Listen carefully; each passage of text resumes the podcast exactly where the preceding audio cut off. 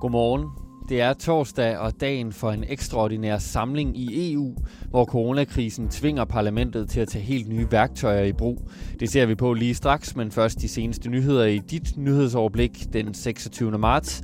Mit navn er Mikkel Leimann.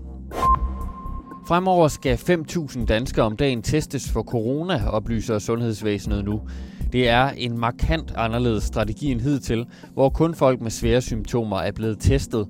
For at sætte det i perspektiv, så er øh, ca. 15.000 danskere set over en hel måned blevet testet, hvilket man altså efter de nye regler kan nå på kun tre dage.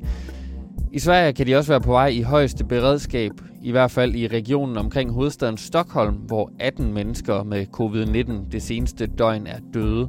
Det bringer dødstallet op på 37 i regionen Stockholm alene og 62 i hele Sverige, hvilket altså overstiger det samlede danske dødstal. Set ud fra et dansk perspektiv, der er Sverige et interessant land at sammenligne sig med. Her har man nemlig ikke modsat i Danmark og mange andre lande valgt at lukke samfundet ned. Og statsminister Stefan Löfven sagde søndag, at man heller ikke regner med at gøre det. Og så er den store økonomiske hjælpepakke i USA netop blevet godkendt af det amerikanske senat.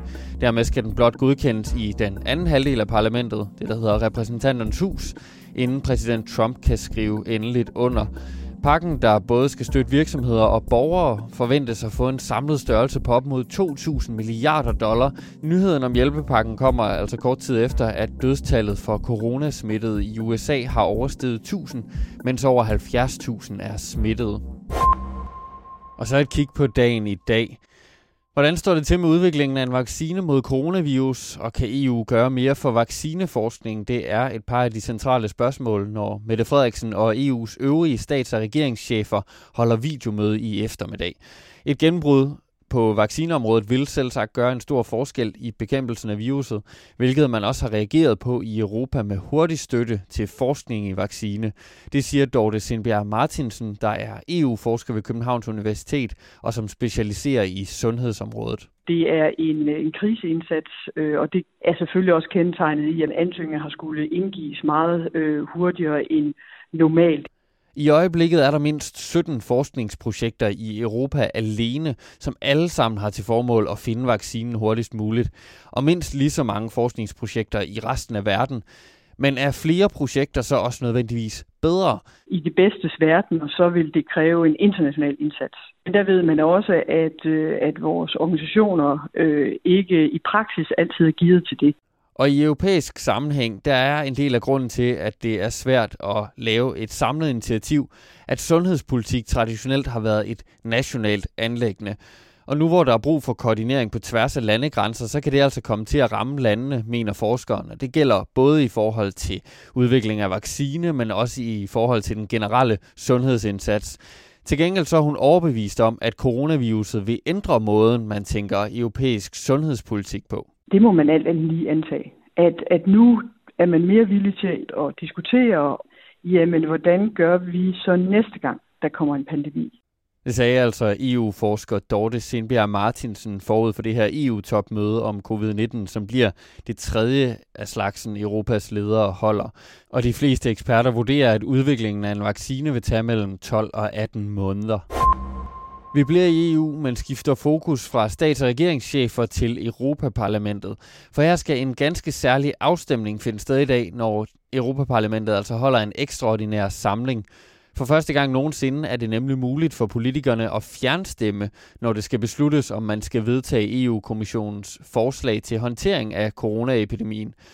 Et af parlamentets danske medlemmer, de konservatives Pernille Weiss, mener beslutningen om at lave fjernafstemning er den rigtige, men hun mener også, at den kommer for sent. Jeg tænker, at det desværre er et øh, nødvendigt øh, værktøj, men også et værktøj, som jeg gerne havde set, man, øh, man havde haft klar. Og hvorfor så den her frustration? Jo, på samlingen skal der stemmes om forskellige vigtige tiltag i forbindelse med coronaepidemien. Det gælder dels hjælpepakker til små og store virksomheder, dels de mange fly, der lige nu flyver rundt uden passagerer, eller spøgelsesfly, som de også bliver kaldt, og så transport af varer over landegrænser. Og det her det er alle sammen aftaler, der er så væsentlige, at de ifølge politikeren burde være vedtaget allerede, og som Pernille Weiss ikke forventer, at nogen de alligevel vil stemme nej til. Derfor så også min, øh, min undring over, hvorfor vi ikke allerede sidste mandag øh, fandt en hurtigere måde at øh, gennemføre en afstemning på, så de her tre beslutninger de kan øh, komme ud øh, og arbejde og gøre en forskel. Dansk Folkepartis parlamentsmedlem Peter Kofod, han er enig i, at fjernafstemning er den rette måde at løse situationen på. En anden mulighed havde været, at grupperne i Europaparlamentet hver valgte repræsentanter, der altså stemte på vegne af en større gruppe.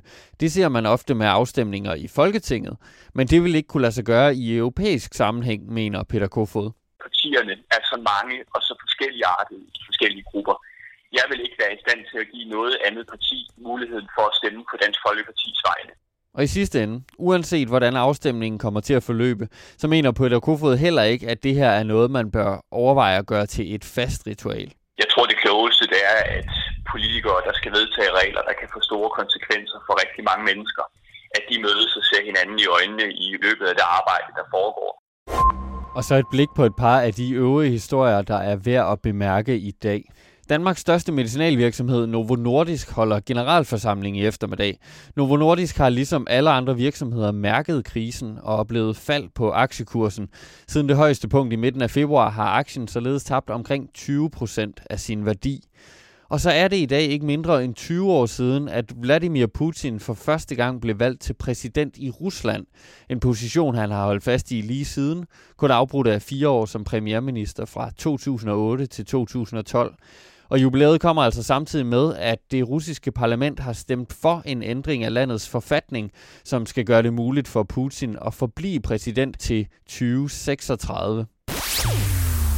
Og vejret bliver tørt med en del sol. Temperaturen kommer til at ligge mellem 6 og 11 grader, og vinden bliver svag til jævn mellem øst og syd. Det var nyhedsoverblikket denne torsdag. God dag.